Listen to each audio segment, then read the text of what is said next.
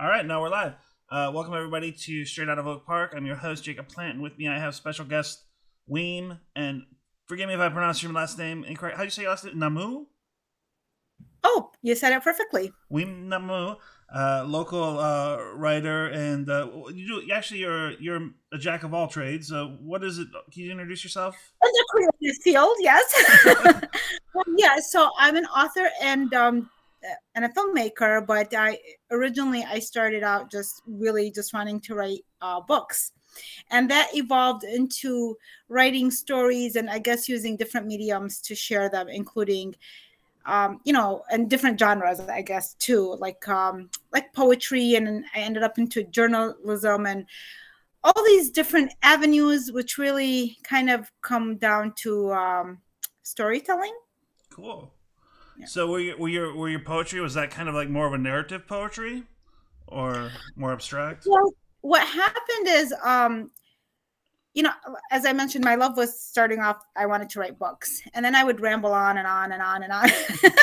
so my poor instructors and editors and teachers and everybody that was working with me, they were so patient, and they said, you know, we really love the topics that you're writing about, and you have so much potential, but you really need to tighten the story and I, I, had a hard time with that because there was so many ideas in my head. I was very young and just very excited to just put everything down and you know. Mm. um, and so one of the exercises that i found very useful as i took classes and as i tried to hone my writing is um, you know and this goes i think for every creative person is that you have to see what are your strengths and weaknesses and work with both and um, seeing that i did have this tendency of not being very focused in my writing um, especially if you're going to write a book you need to treat every chapter uh, you know you have to be very clear and concise and move it forward um, in an organized fashion. It's not just about the creativity. So i ended up taking uh, years of sh- short story writing. Okay. Was that at wayne state? And no, actually, it was um, Long Ridge Writers Group, which it was a- after I graduated from Wayne State in okay. communication. Um, it was a two-year.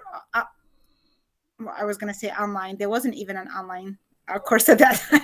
it was through correspondence, through mail, um, and that was a great challenge for me because I had to figure out how to tell a story in the like most minimal words possible and although it was challenging, what I found is that it was also um, it was also fun because like you're playing with words in a different way and trying to say what you need without going on and on and on. Yeah. And um, after that, I that interest led me to further kind of see the value of minimizing a word and then i ended up taking um going to prague through the University of New Orleans, where it was offering a summer program. And um, you, you could, yeah, you could take different types of writing. Uh, again, for me, I wasn't, I hadn't really tried poetry before, so I wanted to try it. And in Prague, imagine, you know, that combination. Yeah, so probably beautiful. it's a perfect setting. Yeah. Um, well, I went there and I was introduced to writing. I mean, I had read poetry obviously before that, but introduced to myself writing the poem and I thought, you know, I am telling a little tiny story in this poem, whether it's five lines or 10 lines or one page.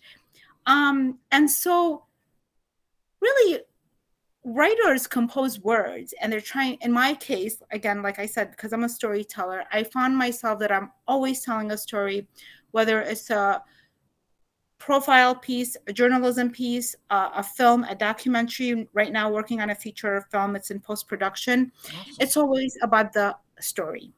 Yeah, and I think uh, I think that's um. So like whenever I take a course and the the professor you know tells stories, I remember the material better because it's told in the fashion of a story.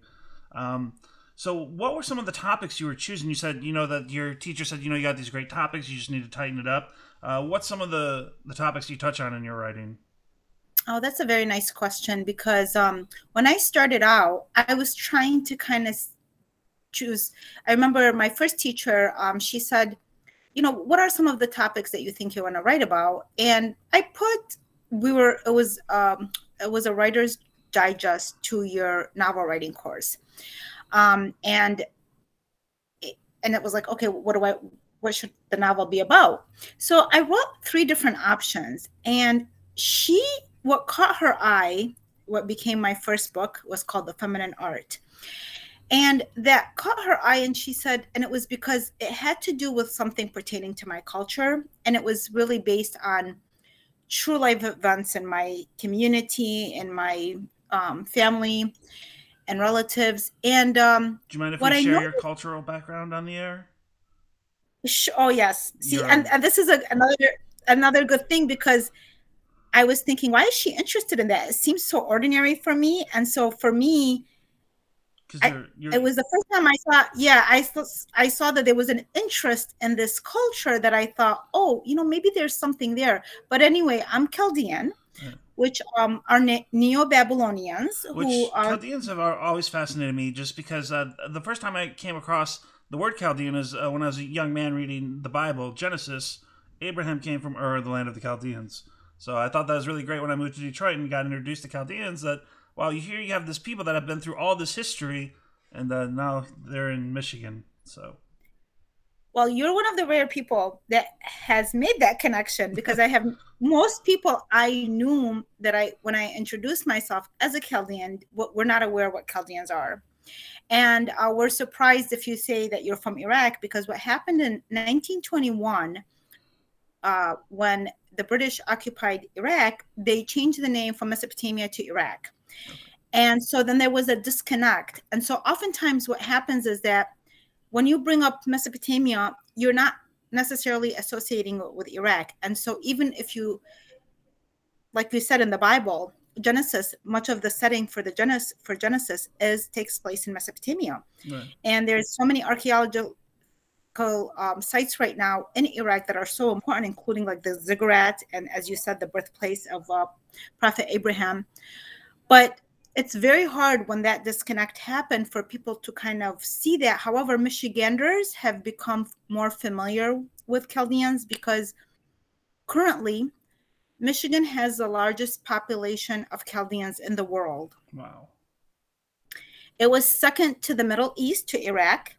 But then, after what happened in 2014 with ISIS, and a lot of the Chaldeans had to leave, and the Assyrians and other minorities when they had to flee their land. Um, and so the population in Iraq diminished. And so we now have the largest population in Michigan. Oh. Does now does that come across in some of your writing, some of the rich history of your people? In some of your stories? Yeah, so it, yeah, because when I first picked the topic for my first novel, and based on um, my teacher was a published author at the time, and she was also an editor. Um, and she said, you know, this sounds very interesting and again for me it's just was so natural being what i was so i didn't see why the why the interest it took years for me to realize that um, this is something unique a unique culture that people are not familiar with and they want to learn more about and i'm taking that for granted because i would mention something that was part of our custom and i would take for granted that this is something that others are not familiar with and so I had to put special care to describe those scenes or those cultures and, or even uh, the people's views and their thoughts.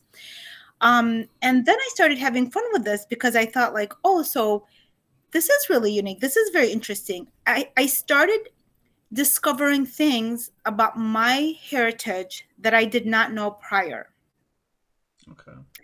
And that's because, you know, we uh, we're a minority in Iraq and so we did not grow up learning about ourselves really we did not get to really oh, yeah, that, learn about ourselves until we right so when you're there you know as a minority um, you're not really learning um, the most you're learning like iraqi we, history and like the the majority studies? Well in the studies uh, up until a, up until college you know you you learn mostly up until 1400 years ago 14 1500 years ago and it kind of doesn't go beyond that. And so you you don't know your place in history.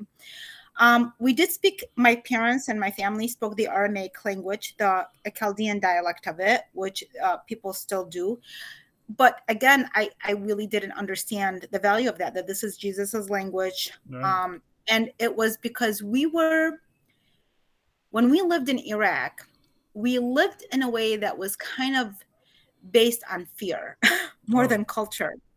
We lived when uh, Saddam was coming into power, and um, although he was um, he didn't target Christians because they were a minority and, and fairly weak, uh, but there was still a uh, his regime was there was a fear based. Have you ever considered writing a memoir about your? And I did, yes, I did write a four part memoir that made me realize um, how deep those fears, uh, what they did that even here in the United States as a writer, I was having a lot of challenges to write about certain topics. Let's say there was something, for instance, in 2010, I was approached by a family that their daughter was in prison, uh, accused of selling telecom to communication to Iraq during the sanctions. And um, then it turned out that oh, after she was um, sentenced, two CIA operatives came out and said that you know this was a U.S operation and that she didn't know what was what was happening. So um the family wanted me to write a book about the subject. And i thought oh my goodness no like i don't want to deal with iraqi politics and all this.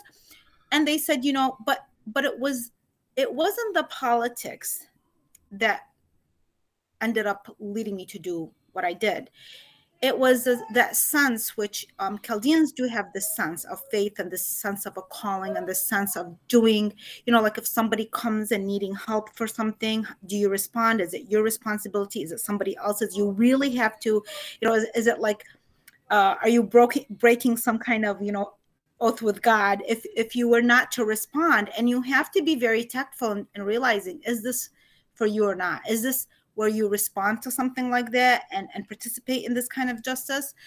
Um, I ended up agreeing to do the story because of the mother daughter relationship. Because the mother was in, in, a lot of pain that her daughter was in prison, and the daughter was in a lot of pain that she felt. So, um, and then her, her, the mother and I became very close. She was an older, much older woman, but she was like a grandmother to my kids. But what I discovered, and I ended up doing a document, the, the book won an Eric Hoffer Award, and the documentary, which was also based on the same story, um, again, it's called the Great American, um, the Great American Family Documentary. If people want to check it where, out, where can people check that out at? Is it like on Amazon Prime or? Um, well, it's, it's currently we're looking for distribution. It oh. did to win two international awards, the feature documentary and the book, as I mentioned, the Eric Hoffer. The book is available now, but the documentary is still um, seeking distribution. and um, yeah, but like, is that what yes, yes. Okay. Yes, they can Google my name and they will see the Great American Family.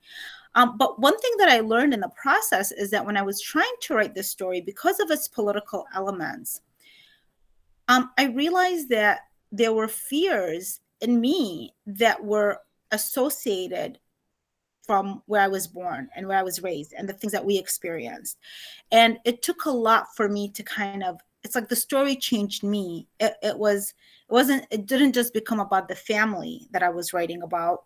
It became also to me like looking at that and realizing okay, I'm not I'm not there anymore. I'm not part of that region anymore and what does that mean to me? Um and so w- when you ask that about as a chaldean writing about the chaldeans uh finding out who i am and why where my fears come from and that what my history is about that has been the most really rewarding part in the process as i'm writing discovering who i am and what is the meaning behind my history. Awesome so I mean, so you have that type of connection with all your work. Is all your work uh, culturally themed, or do you do you kind of step outside of that when you're writing some of your fiction, just you know for fun or? Oh, my stories are a lot of fun because what I what I do is um, I incorporate a lot of humor and um, women are a big part of my characters and um, the middle eastern women it's very unfortunate how they're portrayed because you don't get to see the side of them that's more real. You don't see the humor. You don't see the family dynamics that are. And, in my recent book, it's called Pomegranate. It's about a Muslim and Christian um, family that live across the street from each other, oh, and it's led by women characters, and the protagonist is a woman. Well, that uh, story was was originally a script that was selected quarter finalist by Francis Coppola's Zoetrope And then um, it's currently in, and then Scott Rosenfelt, the producer of Home Alone and Mystic Pizza, um, last year when he learned about it, he became our executive uh, producer. The reason being is because now, not only did they enjoy the story, the premise of the story that, you know, here's these people, uh, this family from different backgrounds living across from each other during the, it was during the 2016 elections. And so there's all this tension going on, right? I can imagine. And then you have these, yeah, and then you have these two sassy, beautiful women. One is a Christian, one is a Muslim, and they're just kind of like have these uh, conflicting feelings about each other, right? So, um, but what what this was an opportunity to do for me is to take all the loving beautiful humorous elements that exist in our culture and bring them to life. Because we muslims christians jewish whoever from that region but particularly the women how the way we feel is that the way we're portrayed is not there's there isn't an authentic realistic side of us which if people get to see would be you know they'd have an opportunity to see something from a, a loving side of us and it's not always up to oppressed and it's not always victimized and it's not always terrorized it, we don't all fall just into those categories. Right. You're not a you're, you're an actual person not a stereotype. Uh, yes yes very well said yes. Um, so is, is this the the story the christian and the muslim family living next to each other? Is that the story that is getting produced into a movie? I think you said the the gentleman yes. from home alone Yes. So currently it's in post production with the intention that you know it will be completed um, by by April. We're thinking, uh, but the production uh, shooting took place in um, September of last year, of 2021. Um, and you know, and, and another beautiful thing about this film, the families, the, the actors in each family play the fam play the characters they portray. So the Muslim family, including the women, including the mom who's a, a real life hijabi in person and is from California, that's the Muslim woman that's playing. That's and awesome.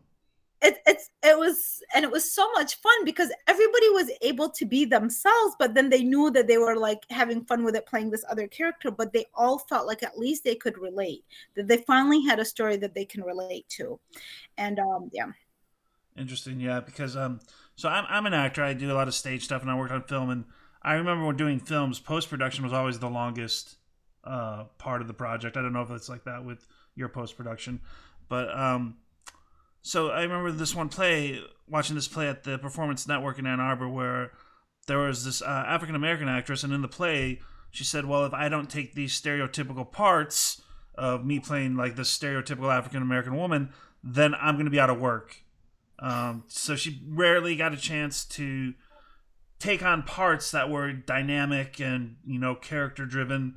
Uh, a lot of them were just like kind of smaller, small, not not lead roles a lot, and just a lot of times, um, you know, ha- having to play a stereotype versus a character sometimes. So that's that's really uh, refreshing to hear that you know these these minority type actors they don't have to play in your movie; they can play you know the the main characters and not have to worry about you know playing a stereotype but actually working the craft and playing a character. You know thank you so much for sharing that because our actors too have gone through that and feel that they still have to. And i hope i told them i said i hope after this film comes out and maybe you know you get to be in a different place because they're very very talented mm-hmm. and they all feel like there's only one place for them. It's either that or nothing. And some have even been just told like well you know what? We don't have a we don't have a place for a hijabi except for this particular type of role. Um, and then i thought okay well if, if that's the case how can we how can our community create that? Because at the end of the day it, that responsibility from what i see falls on us. I don't think anybody else is going to come from somewhere else and say, here's a story where you guys are not stereotyped. you know, we really want to support that. We think it's going to sell. So, you know, we really want you. I, I don't think that um, we would have to take, and, and so that's, um, that's something that we need to look within ourselves and see how can we change the narrative and not rely on somebody else to do it.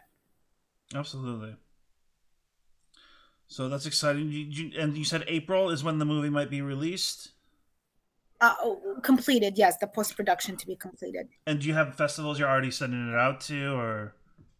Um, not yet because we we're planning to do that once we get the rough cut, and uh, we're hoping that the rough cut would be. Uh, we expect it to be earlier than that um, to be completed. So more is, exciting things will happen. Is this your first? Is this your first major motion picture?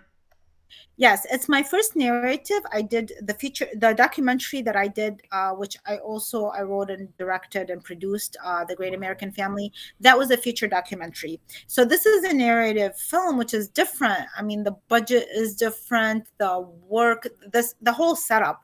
So it kind of, um, you mentioned that you you've heard or from your experience or from your knowledge that uh, post production is the longest, but we found that um, you know pre-production was kind of long because yeah. setting everything up and then trying to as a fe- the first feature film you know making sure that this fits into the budget we had to keep cutting the budget and then trying to find a way around that and um you know and it was my first feature film uh I, I was so fortunate that we had veteran like cinematographer, our producer who was from LA, Sam Sacco, uh, Kevin Hewitt.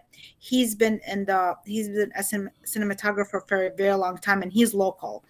Um, so some of and, and Scott Rosenfelt, as I mentioned, they were pivotal in that when we were encountering problems, they really were so solid and said, "Here's what we're gonna do. Here's how we're gonna handle this." Nice. Um, and that meant the yeah that meant the world, and it's and I'm grateful for them because they were not on a monetary basis involved with me so much as really believing that I was trying to do something and the, and understanding the difficulties and the challenges just really had my back and I'll never forget that. That's awesome. I remember working on in the production office of a feature film called Street Boss that shot up in Saginaw. It was the first film to shoot under Jennifer Granholm's 40% reduction law. Uh, first major motion picture to shoot under that law and then all those big movies started coming to Detroit until Snyder repealed the law when he got into office. But uh, I just remember all the like having watched movies my whole life growing up. I did not realize everything that goes into making a movie. like it's so much and it's so stressful. And like I remember working in the production office and like I can't imagine what movies making movies was like before cell phones just to just being able to communicate with everyone on set with walkies and cell phones and being able to call extras and say, "Hey, this is your this is your this is your start time. This is your location. Call time seven.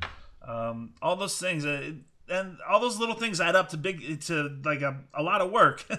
so, uh, so you were there. You were there behind the scenes during filming. Uh, you weren't just the author. You were you were you were. Um... Oh yeah, I was. A, that was the. I was the director. I was the writer and the director. Oh, and okay. um, yes, yes, and um, you know what? There was and like any project, any work.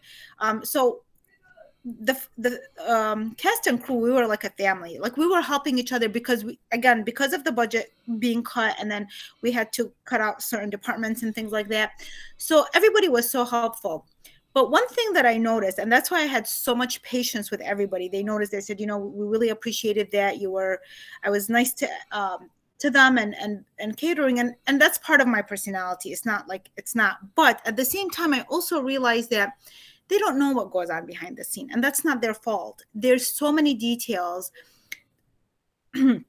excuse me that if they're frustrated or if they're feeling this or that here and there i'm like how am I going to explain to them the details of what we just experienced and what the challenges? That's not on them. Right. You know, uh, that's on me. Uh, this is my project, and I've taken on this load, and I have to still make them feel comfortable. They're they coming on. They believe in this project, and so there's that too. You can't like go and, and vent to the person that you've you've hired as an actor yeah. who you don't want to so you don't want to stress them out because um, they've got enough to worry about with learning their lines they, blocking exactly, the. Exactly. yeah right and and really it's not it's not on them it's like it's one thing that you could just share stories maybe even after the fact is different mm-hmm. and so there was a lot of that so when there were issues or if there were complaints or if there was any kind of frustrations i always kept that in mind that you know you, people don't know what happens behind the scenes and so they don't understand you know like sometimes oftentimes there were people that saw the amount of work i would be doing and they said oh you really needed a couple of more hands there and i said